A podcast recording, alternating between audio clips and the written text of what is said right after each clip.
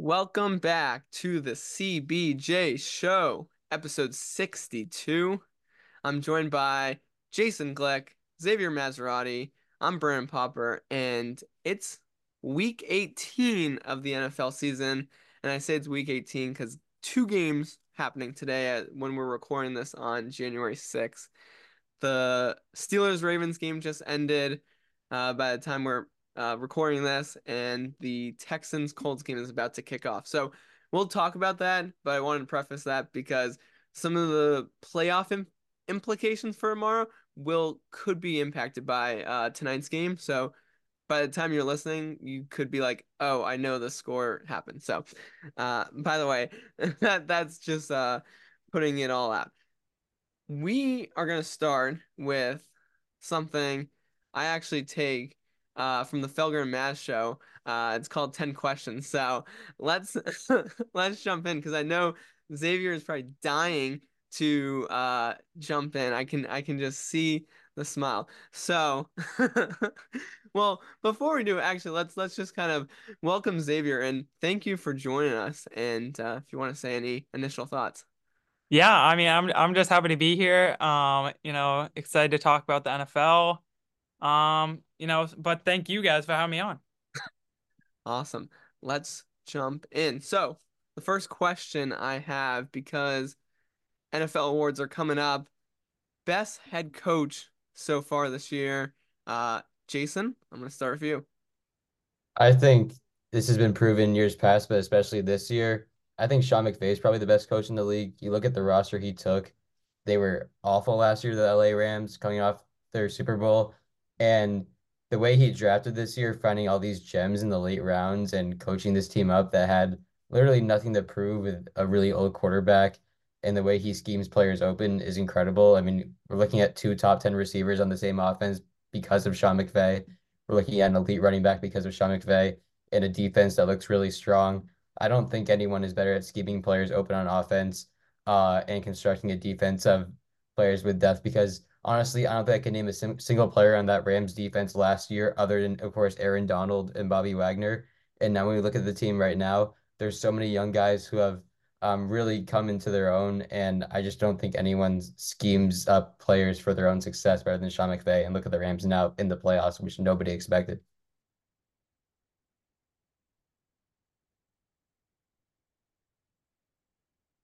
Oh, me? Okay. Um, so I would I mean, if we're talking about just this year only, um, honestly, I am gonna go with Kevin Stefanski um of the Browns and then DeMeco Ryans in a close second for me. But just for from my view, like Kevin Stefanski has just done such a great job because of the fact that they lost their best player very, very early in the season. And then just responding to that and then clinching the playoffs and with Joe Flacco and you know picking him up just he's just done a phenomenal job this year. I mean just taking this team to the playoffs without their best player. So I just think that's like really really impressive. So he's my best coach this year. You said very close second to Mika Ryans. What what is like the difference between the two? Like why would you go with uh what what what is the edge got with uh, Kevin Stefanski? Yeah. Um, I mean, I would just say that Kevin Stefanski has kind of built it from the ground up. Um, he didn't really have a ton of talent to work with. Um, but he really just made the best of the situation. I mean, losing Nick Chubb was huge and it really hurt him. But you know, and then he lost to Sean Watson too, his starting quarterback, and then to still make the playoffs after all that. I mean, don't get me wrong. I think it's very, very impressive that DeMeco Ryans took you know, um, the Texans from a three win team last year to, if they win tonight, a playoff team, which is just incredible. And I love CJ Stroud. I love Tank Dell. And I just think they have such a great roster, but he definitely had more like talent based and he's an amazing coach. Don't get me wrong, but I think that he had a little bit more going from and they didn't have as much injuries before Tank Dell, of course. Um, so I just think, you know, he that Stefan Stefanski, excuse me, has just kind of built it from the ground up. So I'm just gonna throw this out because I was scrolling through Instagram like I do before these podcasts, and NFL on Fox and Bear Bear Bet says um, Kevin Stefanski minus 950, DeMeco Ryans plus 900. So I just thought it was interesting that you thought it was much closer than what uh, Bear Bets had. Yeah, I mean, everyone's gonna have their own opinion. I mean, I it's just very impressive what Stefanski's doing. I do think DeMeco Ryan should be a little bit higher, but what do I know, right? All right. Let's play a little hypothetical game, and I'll start with you, Xavier. You're the GM of an NFL team. You're building it up from ground zero like Kevin Stefanski did. Um, and you have the option to take the following four quarterbacks Dak Prescott, Lamar Jackson, Brock Purdy, and Josh Allen. Which one are you taking? That's tough. That's really tough because I mean, all these quarterbacks are seen in different views as, you know, like they have different weaknesses, um, which is definitely tough. Um, as much as I want to say Brock Purdy because I love what he's done with this team, and I think people don't give him enough credit. I don't think he's on the level yet, like with the other three. But I I'm gonna go Lamar Jackson. And I think I have to go Lamar Jackson because this year he's just been so impressive on the offensive side of the ball. Even though he hasn't been a great passer, I mean, he still is having an amazing year with not a super like star-studded offense. I mean, he doesn't really have any receivers. Andrews has been out for the last couple weeks. So I would go Lamar Jackson personally because I think that's just a guy you can build around with such a just a great elusiveness and speed. Um, and he also is a better passer than the people give him credit for. So I'm gonna take Lamar in this one.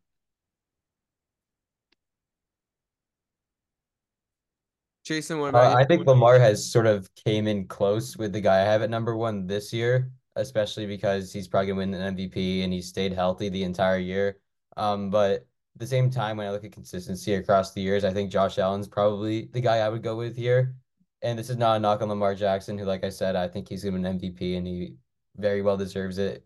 Uh, way worse supporting cast. And you look at the offense he has, like with no Mark Andrews, he's relying on Isaiah Likely and and 30 year old Odell Beckham Jr. to carry the offense. Uh, and shout out to Flowers too. He's good, of course. But uh, yeah, I think Josh Allen, he has a great arm talent. Um, the best I've ever seen from a player. Like I don't think anyone else can launch a ball 80 yards standing still. Like I saw a pass in the Patriots game, launched it from inside his own five to like the Patriots 30 for an incompletion. Um, I think his receivers have actually been pretty consistent this year, and he's really the only one that's keeping this team together. He has, I think, close to like 15 rushing touchdowns this year. He's definitely close to that. Um, and yes, he turns the ball over a lot, but I think when I look at what he can sustain for this team, I don't think any of these other three quarterbacks can do that. Uh, he's the same age as Lamar Jackson. Well, Lamar Jackson will be turning 27 tomorrow, but Allen is 27, and he hasn't ever had a major injury, and Lamar has gotten sidelined twice at the end of seasons. Uh, and I think when I look at someone who can stay in the game, be here for the next 10 years or whatever, um, and if I'm if I'm the GM, like, uh, and I want to have a player who's going to be on my team for as long as possible and give me the best output and stay on the field, I think Josh Allen does that, and he's proven it as he's made the AFC Championship uh, before, and he's also been an incredible playoff quarterback. I like both answers. Obviously, I think short term, I like Lamar. Long term, I think Brock Purdy or Josh Allen would be my guess. So, this question is kind of a bit complicated because obviously tomorrow's games could just wipe this away. A team in the NFC South could have a winning record. If for some reason, because both the Bucs and the Saints um, are playing the Panthers and the Falcons, and there's actually still a three-way tie for teams who could win the division. You could, I just realized, actually, you wouldn't have a case where you would have a team with a losing record, but let's say you did because uh, the Saints win, or the Saints, sorry, if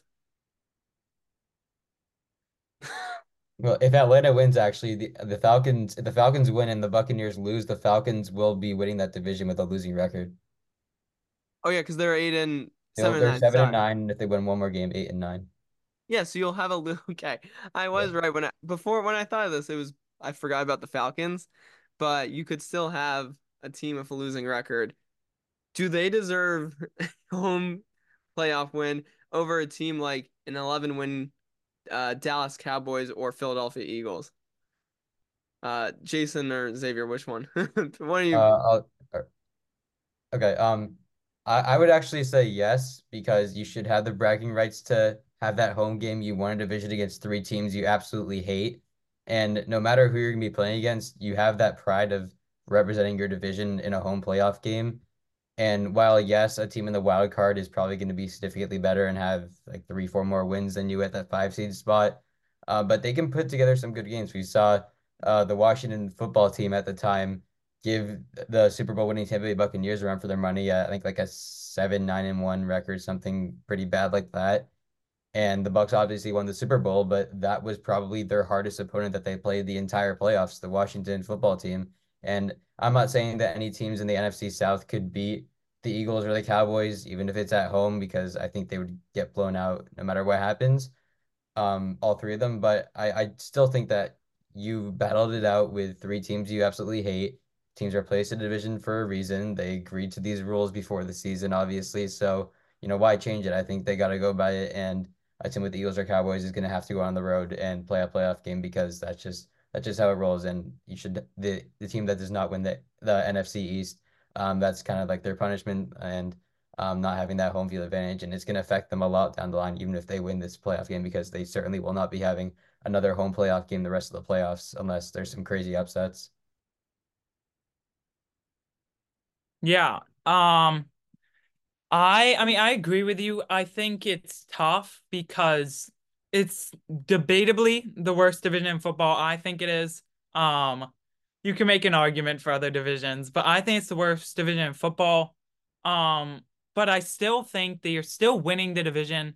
Um, and you gotta be consistent. Like, you know, if they were all bad teams, then it would be tough to win the division because bad teams are inconsistent, you know. But I think, you know, you're still winning the division either way. So I think um I think they should deserve the four spot and home field advantage. It's tough because it's definitely no doubt that a team like the Eagles or Cowboys um would be considered better than them. Um but I like, you know, like Jason said, I think you never count a team out in the playoffs. I mean, everyone always comes to play in the playoffs. There's so much on the line. And I mean, just you know, you can never count anyone out. I feel like a team that goes seven and nine or even eight and nine, they don't deserve a playoff home game, especially the NFC South. That's like it's just so such a bad uh, division. None of those teams deserve it. A team like the Cowboys or the Eagles, it seems like one of those teams deserves it better than an NFC South team this year. But on the other hand, it would make things a lot complicated deciding how would a, a non-division leader uh, get to host the game. So I think the NFL would uh, kind of take the easy route and say, you know what, we'll we'll we'll be fine with a losing record team hosting a game than all that complicated mess. So since we're all from uh, New England, I thought I'd throw this question in, which is the Patriots game tomorrow against the Jets in the snow. It's gonna stink. It's gonna be awful. Um, there's actually a lot on the line, even though the game could be bad. Um, I don't think I need to state all the obvious reasons, but um, Xavier, I'll I'll ask for you. Do you want the Patriots to win or do you want them to lose? Oh, I I 100% want them to lose this game. I mean, look, don't get me wrong. I'm excited for the snow game. You know, I don't think it's going to be a very high-powered offense game for sure. Um, but I undoubtedly want the Patriots to lose this game because there's still a situation which the Patriots get the number two pick.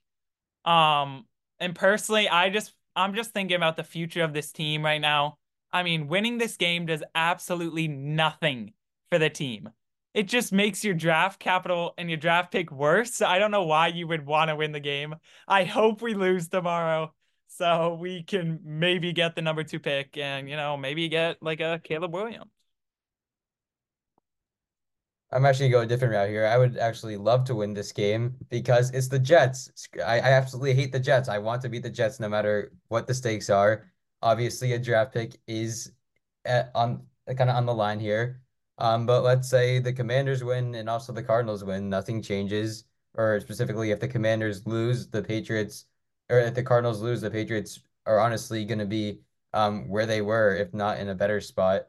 And why do we? Why would we want to lose against the Jets? This is an eight-year streak of never losing to the Jets, and I honestly would rather see the Jets, um, the, the Jets fans cry rather than Patriots fans get a better draft pick even as a Patriots fan, because I just hate the Jets that much, and I will never root for another team except for the Patriots. So I'm gonna totally agree with Jason. I don't really care about the draft pick. Um, no matter if it's Bill Belichick, the head coach next year, or someone else, we're most likely going to end up with a stupid tackle that's going to get injured anyway. So it really doesn't matter if you have the second or the seventh pick. Um, on a different note, like Jason, there were many times this year that I kept rooting for the Jets to win so they could get a higher draft pick. Um, yeah, I can't do it again this week, so I'm going Patriots all the way. so, switching gears, um, the Pro Bowl, Pro Bowl list came out. Um, I want to know your thoughts on the list of who who made it. Um, if you think anyone got snubbed, um, and actually do you really care about the Pro Bowl games anymore? Jason, I'll start with you. Well, I personally do not care about the Pro Bowl games anymore because I've come to realization rather than just like getting really mad about how many snubs they have every year and why people make a big deal of it, I'm joining the other side here and I I just think that they're completely useless because it's become a popularity vote no players who play well and have under the radar seasons who have been literally the best at their position. Cough, cough, Antoine Winfield Jr. for the Buccaneers. It's it's like it's ridiculous how this is a popularity con contest, and we're sending guys to the Pro Bowl who have done literally nothing this year. Like I don't know how in the year 2024 Bobby Wagner's in the Pro Bowl. Like I I, I don't get it. I don't think Patrick Mahomes even deserved it this year. I think they're like CJ Stroud probably could have gotten in. He's had a more impressive season and even Josh Allen, you can make the argument for. And I don't know, I just I kind of come to the conclusion that there's no point in me getting mad over some certain snubs, and they've even eliminated the actual Pro Bowl game itself with the flag football game, which eliminates a big part of why I would even tune in on the weekend between the Super Bowl and the conference championship weekend because I I know for a fact I will not be watching the Pro Bowl. The only thing that I might really care about is the skills competition during the week, which is pretty cool. Um, that's something I like that they kept. But you know, with the flag football game, it's it's not an entertaining game, and there's no stats to follow. It, it it's not enjoyable as a fan. Yeah, I'm gonna have to agree with you here. I totally think like the skills competition and all like the you know like passing stuff and the relay race and like dodgeball. I I love that stuff. Um, I think it's just like a fun way, and you get to see like all the NFL player personality as well, which is like something just kind of cool that you don't get usually in your regular NFL Sunday. Um, but I I don't like the flag football idea. I mean, it's just I I don't even think I watched it last year. It's just so like it's just so slow and I just it doesn't really like even the Pro Bowls before they made it um flag football just like nobody was trying so it's not like an entertaining game to watch. So they just need to find a better way um to make that more entertaining. And then, you know, for snubs wise, I would say, at least for me, the two biggest snubs that, you know, I noticed when they weren't there and and Josh Allen. Um, he had a really good season as well. Um, but the two major ones for me were Amon St. Brown and L'Jarius Sneed.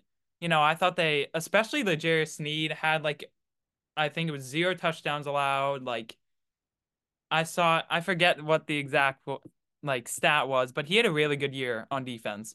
And I think it was kind of undermined because he didn't get as many picks or you know like all that stuff. But I think just coverage wise, he had a really, really good year. Um, so I think that was a big one for me. And then Amon St. Brown just had a really good year.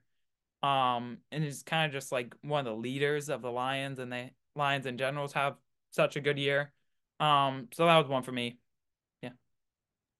I kind I agree with both of you. You hit the nail on the head. Um, I I do like your comment, Jason, about popular popularity contest, but um, if it really was, why why wasn't Taylor Swift invited? He probably was, honestly.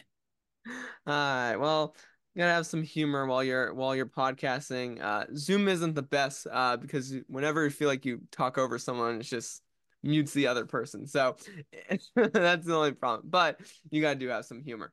Um, this was controversial. I know you guys probably want to dive into it. Talk us through what happened at the end of the Cowboys Lions game. Yeah, I'll I'll go first on this one. Yeah, I got you. I'll go first. Um, so I mean, my initial thoughts when I kind of watched that, um, I was confused because you know I thought at first it was on the players, and then everyone was saying it was the refs' fault. Um, which I totally get. You know, it is definitely a really tough call to make in that situation, and there was stuff circulating, excuse me, circulating around like you know that Dan Campbell had been uh had told the ref about this before the game and all that. Um, but here's what I think, right?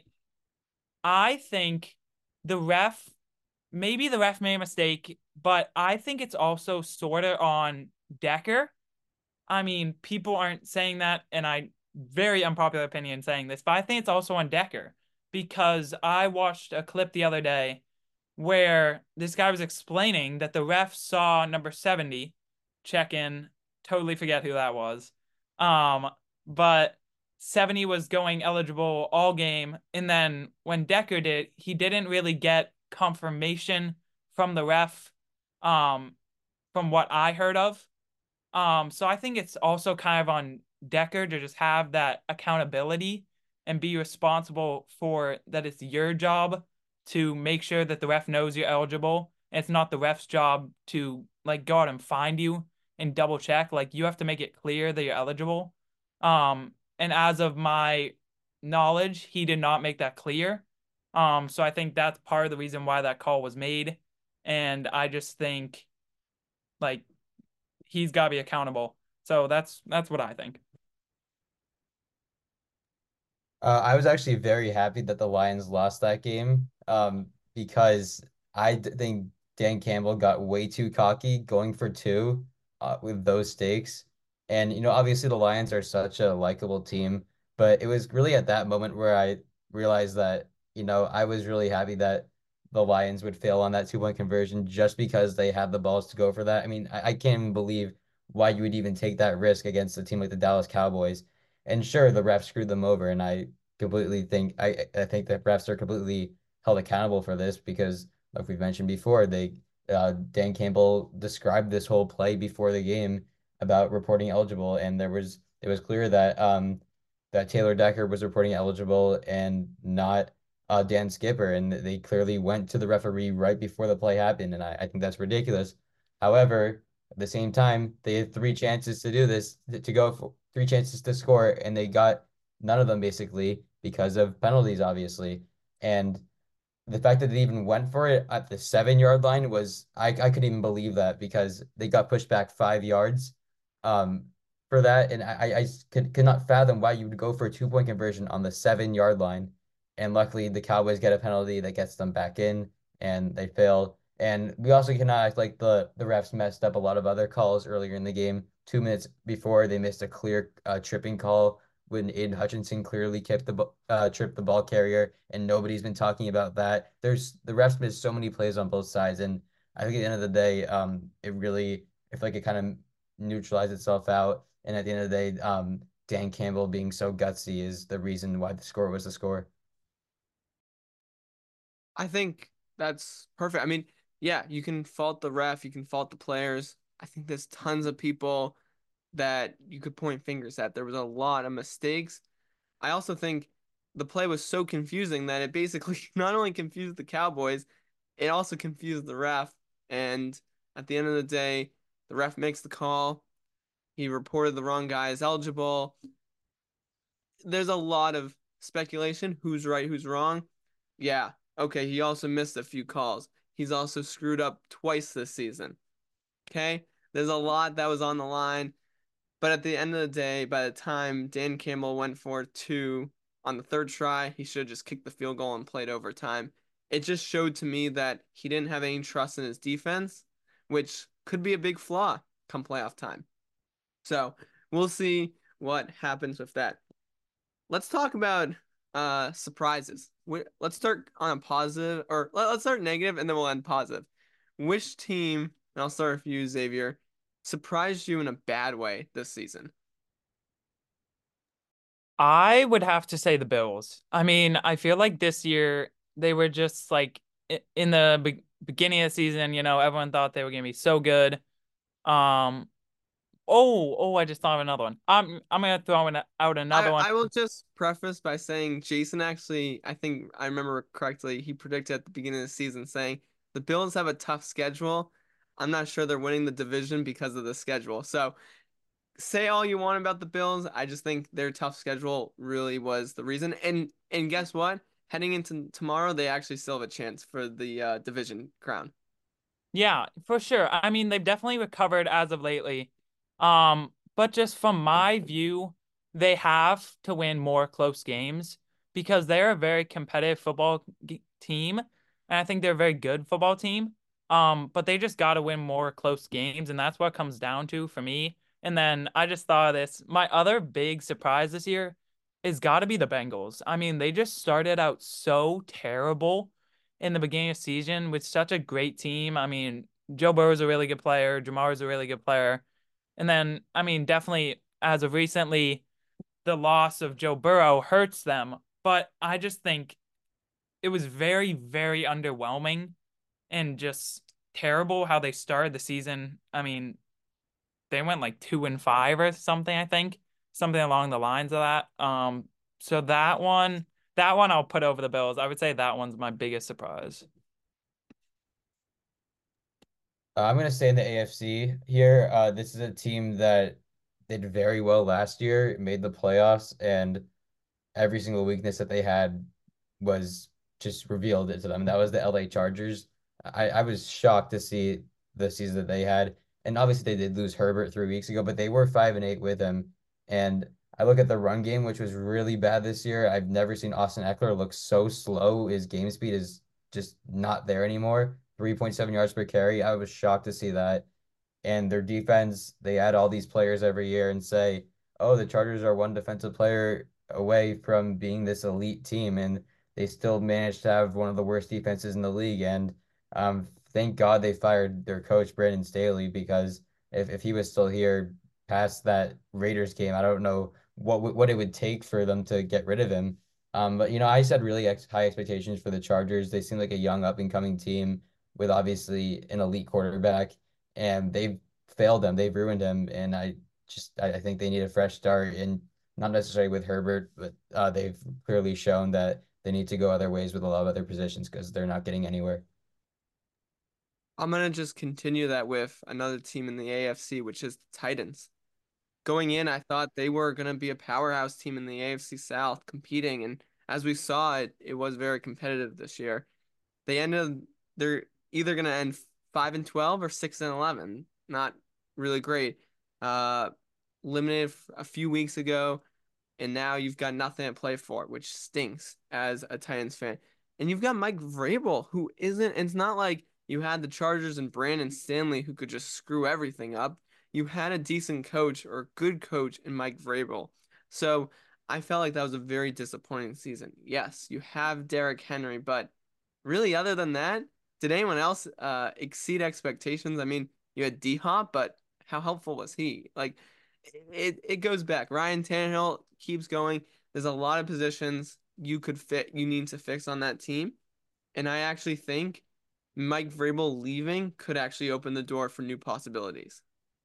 I will say I'm a little biased on that because I would love for him to come to New England and, and replace Bill if he leaves. But still, I don't think Mike Vrabel, I think he needs change. I think he needs out of Tennessee. So that being said, let's move over to the positive side, and I'll start with you, Jason. Which team surprised you in a good way? This was a team that I'm actually looking back at my preseason power rankings. I had them second to last, and it looks like they're going to make the playoffs right now. The Indianapolis Colts. I did not see this coming at all. Like with the second Anthony Richardson went down, I thought their season was over, even if it did exist at the time, because I thought they'd probably win like three, four games and just have a repeat of last year. Um, but they've really turned it around. I'm not really sure who's been great for them that's like stood out. I know Zaire Franklin's having a fantastic year um, on defense. I believe he's still leading the league in tackles as he was a few weeks ago. Michael Pittman's really stepped up this year. I've, I've liked what I've seen from him, much more efficient. And they've shown that their run game is sustainable with Jonathan Taylor on and off the field. And also the fact that Gardner Minshew can really play. I think he he showed enough this year um, that he's going to get a good contract wherever he goes next year because Anthony Richardson is going to be starting there next year. But I think Minshew's earned himself a starting job for wherever he goes. And I think a lot, the biggest thing I think for them was Shane Steichen um, coming over from the Eagles as their offensive coordinator and becoming their head coach. And I was not really high on that, but it's clear to see that what he did last year with Philly was he was able to translate that here over in Indy. And I just imagine, imagine if they had Anthony Richardson and his athletic tools and what he did with Jalen Hurts in Philly, I feel like he could re- remodel Anthony Richardson's game into something like Jalen Hurts is. And I'm, I'm really excited to see the Colts' future. Um, and I just was not expecting them to be in the playoff hunt at this point and let alone probably make the playoffs. Yeah, for me, um, I would say, I mean, I mentioned them earlier, but I mean, I gotta go with the Texans, right? I mean, I think they're better than the record says. Um, I mean, going from three wins last year and then with basically just draft picks. I mean, and the addition of Devin Singletary in the offseason, um, they are in a really good spot to make the playoffs. I mean, so that was my biggest surprise. I mean, and I I think CJ Stroud is I think he's gonna be really, really good in this league. I mean, we've got taste of him already. I think he looks great this year. I mean, there was a point in this year when he was up for MVP. He was in the MVP conversation. So I think he is going to be a great quarterback. Um, I'm just excited to maybe see this Texans team make a deep run in the playoffs.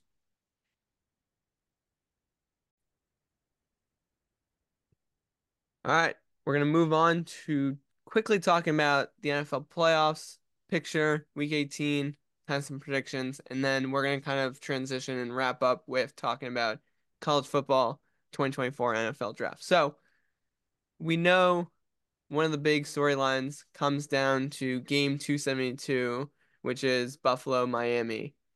Lot of lot on the line for Buffalo. Miami's already clinched a playoff spot, so worst case they drop down to the sixth seed. But Buffalo could be eliminated with a loss. And I will say this is depending on what happens tonight in the Texans Colts game, could just be win and Buffalo's in and losing they're out. So that being said, what does Buffalo need to do, especially on this banged up Miami team, to get the victory in South Beach? Uh, Jason, let's start with you. I think they need to do what they've done for the second half of the season, and that's run the ball. That's where they've been really good this year. They haven't relied on the pass game a lot, and it's because it's been one of their downfalls this year. I don't think Stefon Diggs has looked like himself. Gabe Davis is probably the most inconsistent receiver ever because one week he'll go for 250 yards and three touchdowns. The other week he'll have five targets and not catch any of them.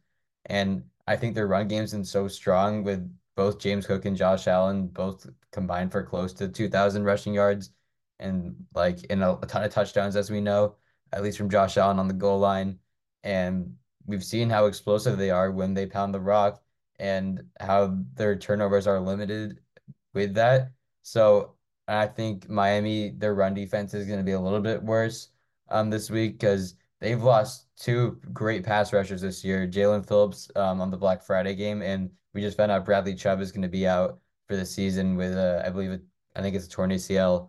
And um, they don't have many good run stoppers outside of maybe Christian Wilkins. And I think that if Buffalo just runs the ball, manages the clock, I don't think they're ever going to have to rely on the pass game to win them this game because you obviously are not going to be wanting to target Jalen Ramsey at all in this game because he's going to be all over Stefon Diggs. And I think that Miami, um, that that's sort of going to be where they're going to struggle is stopping the run. And that's what Buffalo's love to do these past four games that they've won. So I think that if Buffalo runs the ball, they're going to win this game. Yeah, I agree. I think if they just play like they have the last couple weeks, I don't think they're going to lose this game. I mean, Buffalo, I know Buffalo will come to play, and I think this will be a very close game nonetheless. Um, you know, even with all the Dolphins injuries, um, but Buffalo's going to come to play. They always do. Um, even in the playoffs, we see them come to play. Um, they've lost a ton of close games, but I think they're going to win this game. Um, I think they just got to keep the same ba- game plan with getting James Cook involved, you know, and you know, like Jason said, it's definitely a tough matchup for St- Stefon Diggs. But I think if they want to win this game, they are gonna have to get him the ball some way because he is one of their biggest playmakers on offense. And if you put the ball in his hands, good things will happen. So I think they do have to get the ball in his hands, which they haven't done a lot the previous weeks. But in such a big game, I think you just got to give it to your playmakers and yeah. We'll see who wins. I will clarify depending on what happens in the early window tomorrow and tonight's game. Pittsburgh could or could not make the playoffs. They need at least one of the following things to happen a Jacksonville loss or tie to Tennessee, a Buffalo loss to Miami, and the Indy Houston game to end in a tie. Ties, I feel like, are a lot more rare now. Um, so I think they're going to look for either Jacksonville or Buffalo to lose and makes basically game 272 have so much more emphasis of win win or go home. So that is going to be exciting. You can watch that on NBC if I'm not mistaken. The NFC South is a dog uh, fight. Terrible teams. Uh, none of them have a winning record, and three teams out of four can still win the division crown. Atlanta, Tampa Bay, and New Orleans. Who makes it out and actually gets the home field uh, advantage in the first round?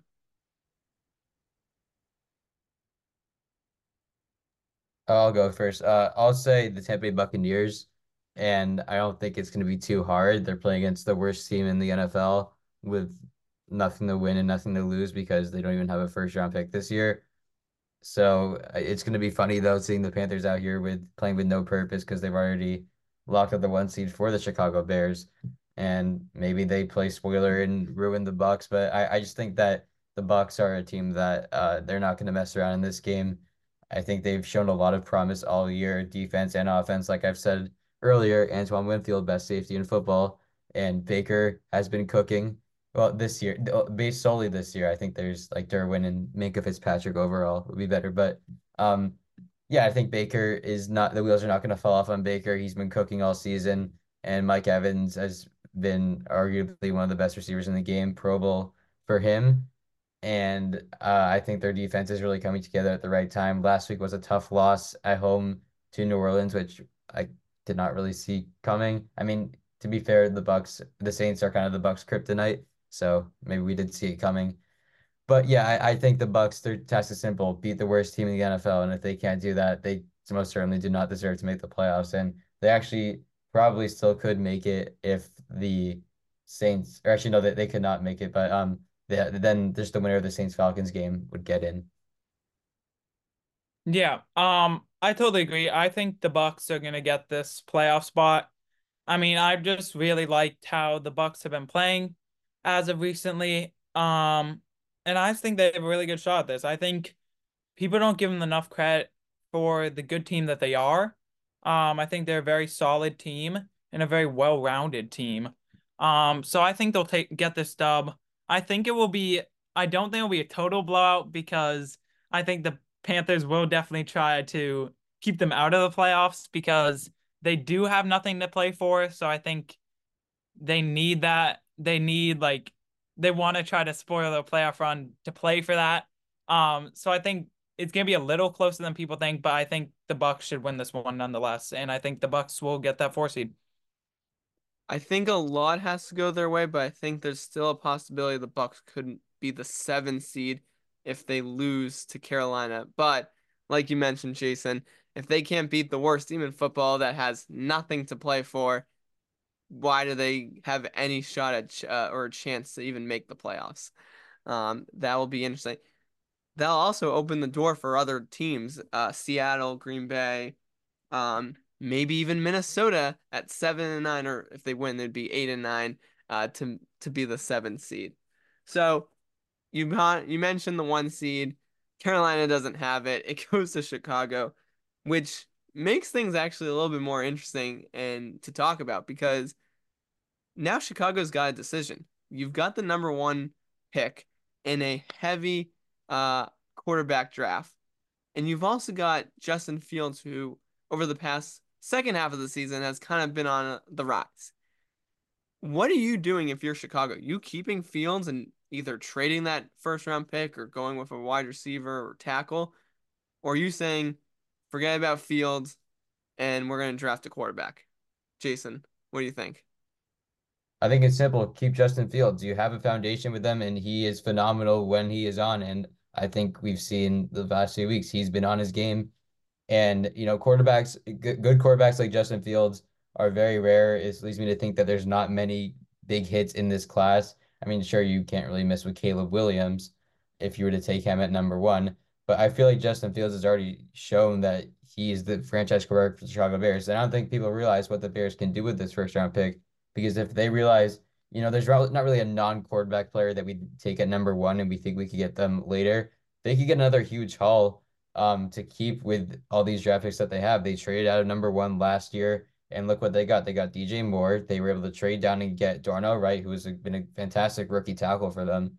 And they got even more draft picks that turned his number one. And if this cycle continues of just grabbing other teams' draft picks who suck, they could have another team that is really quarterback needy, trade up to number one and get an even bigger haul. And they could go get go out and get a guy like Marvin Harrison Jr. or get an offensive lineman like Olu Fashanu or Joel in the draft and open up some cap space and look where they are. They're in one of the best situations of any team because not only do they have young talent and young receivers for a great young quarterback in Justin Fields, but they also have years and years and years of first round picks. And that's what's going to separate the Chicago Bears is if they go this route of keeping Justin Fields and what I would assume would be trading down from number one because maybe the only player I would take at number one that doesn't play quarterback is Marvin Harrison Jr.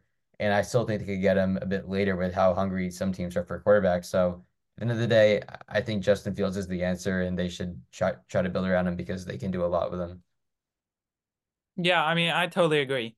I think they should stay with Justin Fields. I mean, he's played really well as of late. And then in terms of what they're going to do with this first round pick, personally, I think it's either you trade him and then you maybe get an offensive tackle. But I think if you want a guy like Marvin Harrison Jr., you you're just gonna have to take him at number one. And I think he is talented to be a number one pick. So I think if you want him, you're going to have to take him at the one or trade with a team that maybe has, you know, not, you know, the nine like the Bears do. I think they have the nine right now. Um, I could be off on that.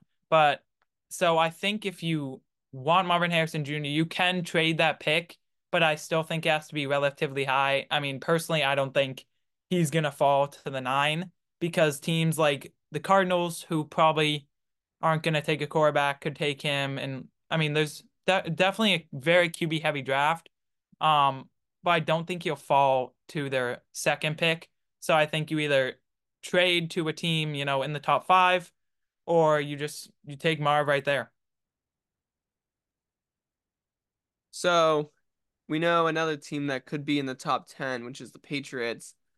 What I mean, obviously, you've got Caleb Williams, you've got Drake Maye, Jayden Daniels is making a name for himself. You got Marvin Harrison. What are you doing to? I mean, obviously, it depends if you got the two or the seven. Let we can play both scenarios out, and I'll start with Xavier on this one. But what what I guess is like you're hoping for, but also what do you think they really need? in that first round pick. Yeah. Um. So I'll start with the two personally. Um. If the Patriots get the number two pick, I think, I think you go quarterback. I mean, with such great talent on this board, and especially if the Bears keep that pick at number one, I mean, you have Caleb Williams on the board. I mean, people are definitely starting to question him um a little bit more this year because he didn't have as great as a year, you know, partly he you know, he lost Jordan Addison last year. Um, but I still think he's a very talented quarterback. You know, I think him and Jayden Daniels are I mean, really the top three quarterbacks, in my opinion, could are really interchangeable at this point, especially with the rising doubts about Caleb Williams. Um, I mean, ultimately, I think I think Jayden Daniels is gonna be really good as well. So I think you're safe with either of those. Um, and at the seven, if we're talking seven, I still think you go quarterback because I think this team needs a quarterback, first of all if you get a quarterback, you know, you have a ton of cap space, you can build around your quarterback. You need somebody that can lead this offense, first of all, and then you can start getting, you know, wide, wide receiver and O line. Um, but there are a lot of holes, but I think the biggest one to fill, especially in such a great quarterback draft, has to be quarterback.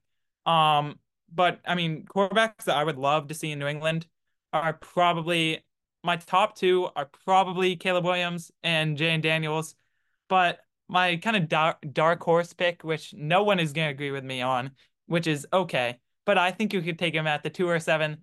I'm going to throw out Michael Penix Jr. All right. I'm I might be a little biased. I'm a UW guy, but University of Washington guy, I should say. Um, but I think he's great. I mean, he is a phenomenal passer. He looked I mean, he looked great against Texas. He was making throws that I haven't seen college players make those throws in a while. Um, I mean, he looked really good. He looked really, really good. I know people are very concerned about his injury past. Um, but I, I think he could maybe even jump above Drake Maye. That that might be a stretch. But I think he could definitely be one of the top quarterbacks in this draft. And he's just he's just such a talented player.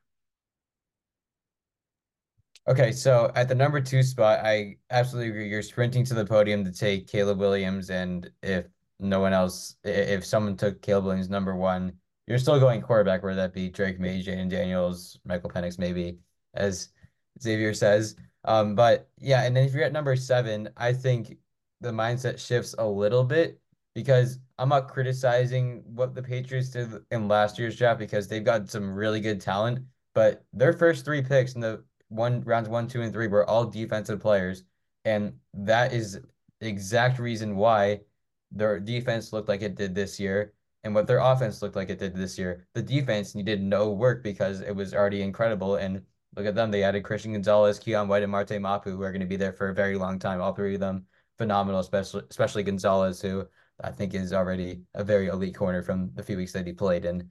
But now I think you have to take the opposite route because the offense needed work, and that didn't work. You go offense, offense, offense, offense. And at number seven, I think uh, there's not going to be many quarterbacks available because of how hungry teams are going to be for quarterbacks. Because I don't think that Caleb Williams, Drake Maye, or Jayden Daniels will make it to seven. Or maybe Jayden Daniels makes it there, but I don't see Williams or Maye. I would love Jayden Daniels personally, but at the same time, I would not be opposed to the Patriots drafting a wide receiver um, they could go with um, a, a lot of players like Malik Nabers, I like a, a ton. Um, Odunze, I like too. Um, uh, Emeka Egbuka, he might declare. We'll see on, on him. Um, I, I think you just have to prioritize the offense. The position that matters the most is quarterback. But, you know, we've seen the Patriots quarterbacks this year have their occasional good throws, and every time that happens, their receivers clearly are are incapable of catching a simple pass. And we look at how wide receivers can really change a franchise with the Bengals going with Ja'Marr Chase and going to the Super Bowl the year after. That changed a lot of things for them. And we look at a lot of other teams gaining receivers, like the Eagles getting A.J. Brown. Look what that took them to from a wild card team to a Super Bowl team. And teams are going to continue to acquire great wide receiver talent because they see how much of a difference maker it is and how it's arguably the most valuable position behind the quarterback of any team. Um, the, a wide receiver one, having that is such a valuable asset. So if I'm at seven and I see one of those receivers on the board, I'm considering it. But if Jayden Daniels is also there, I'm just gonna probably take Jayden Daniels because of how slim of great quarterbacks that the, the amount of great quarterbacks in this league is so low. Like I think we're at the point where half of the starting quarterbacks from week one are not starting this week, maybe even more than half. So I, I obviously some of them need to rest, but still, it shows how thin the league is at quarterback. So Jayden Daniels, he's what probably there, there's no other player like Jayden Daniels that like we see in college football. So I'd probably go with him at that at that spot. I like it. There's tons of options, and depending on what happens tomorrow, I know Xavier and Jason had differing opinions on on uh, the prediction of what should happen. Um, could be the difference of the two seed, the seven seed, uh, getting the quarterback you really want versus just getting a quarterback. So, um, yeah, we'll see how that turns out. Uh, college football is wrapping up on Monday of the championship. Uh, and I thought, uh, why well, just uh, we'll end off with a little prediction. Uh, if we want to do team and then little score prediction, I'll start with Jason. What do you got? Okay, so um, there's one team that obviously want to win, one team that nobody in the world wants to see win unless you're from one specific state. And Xavier's getting nervous here. But yes, of course, I do want the Washington to win this game. Um, I have, I do not want Michigan to win. They are obviously cheaters, as we know. And um, the Michael Penix story is crazy. And I don't know why people want JJ McCarthy to have this Joe Burrow story or whatever that is. And yeah, but we're going to see a lefty win a national championship for the Washington Huskies here. Um, and I think that it's going to be a very close game. Um, and you want a score prediction? I'm going to go with 41 35. I think it's going to be pretty close, high scoring. These national championships go pretty high at times. We saw Georgia go pretty crazy last year against TCU, and I think we're gonna get a big shootout. I don't think, I think, um, I think Michigan definitely has a better defense than Washington and is capable of holding them to less points. But when I look at how explosive Washington's offense is, I think they're gonna really make Michigan struggle. But with how good Michigan is on offense with Blake Corum running the show there, they're gonna put up a lot of points too. And I think it's probably gonna come down to the team that has the ball on the last drive. Um, and I think that um, Washington will be able to um, will be able to win this game, and Michigan falls just short on their final drive with maybe like 10 seconds left or whatever. So I'm riding with Washington here. I really hope they win, and I'm sure the uh, the rest of the 49 other states other than Michigan um, would agree with me.